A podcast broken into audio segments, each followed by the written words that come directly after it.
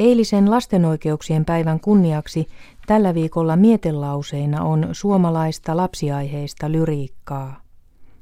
Tämän päivän mietteeksi luen Uno Kailaan lapsifantasioja sarjasta osan Tyhmät ja viisaat. Minä nauran auringolle. Sekin nauraa. On tyhmää nauraa auringolle. Isä ja äiti ja eno ja täti eivät koskaan naura sille. Sillä he ovat isoja ihmisiä. Ja isot ihmiset ovat viisaita. Ja viisaat eivät näe mitään. Viisaat eivät ymmärrä mitään. Viisaat eivät yhtään tunne aurinkoa. Mutta minä olen tyhmä ja nauran auringolle. Minä melkein luulen, aurinko, että sinäkin olet tyhmä.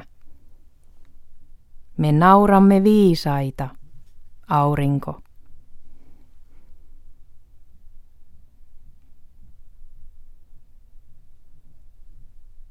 Päivän mietelauseeksi luin osan Tyhmät ja viisaat Uno Kailaan lapsifantasioja sarjasta.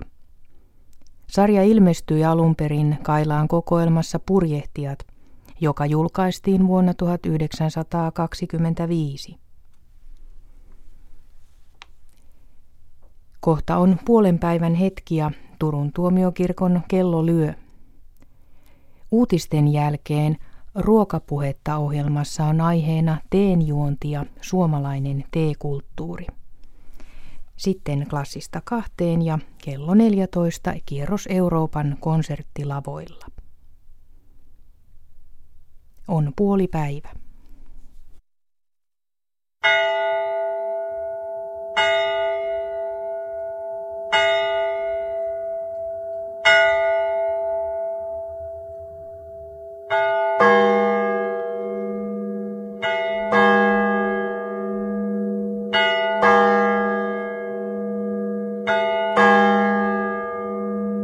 thank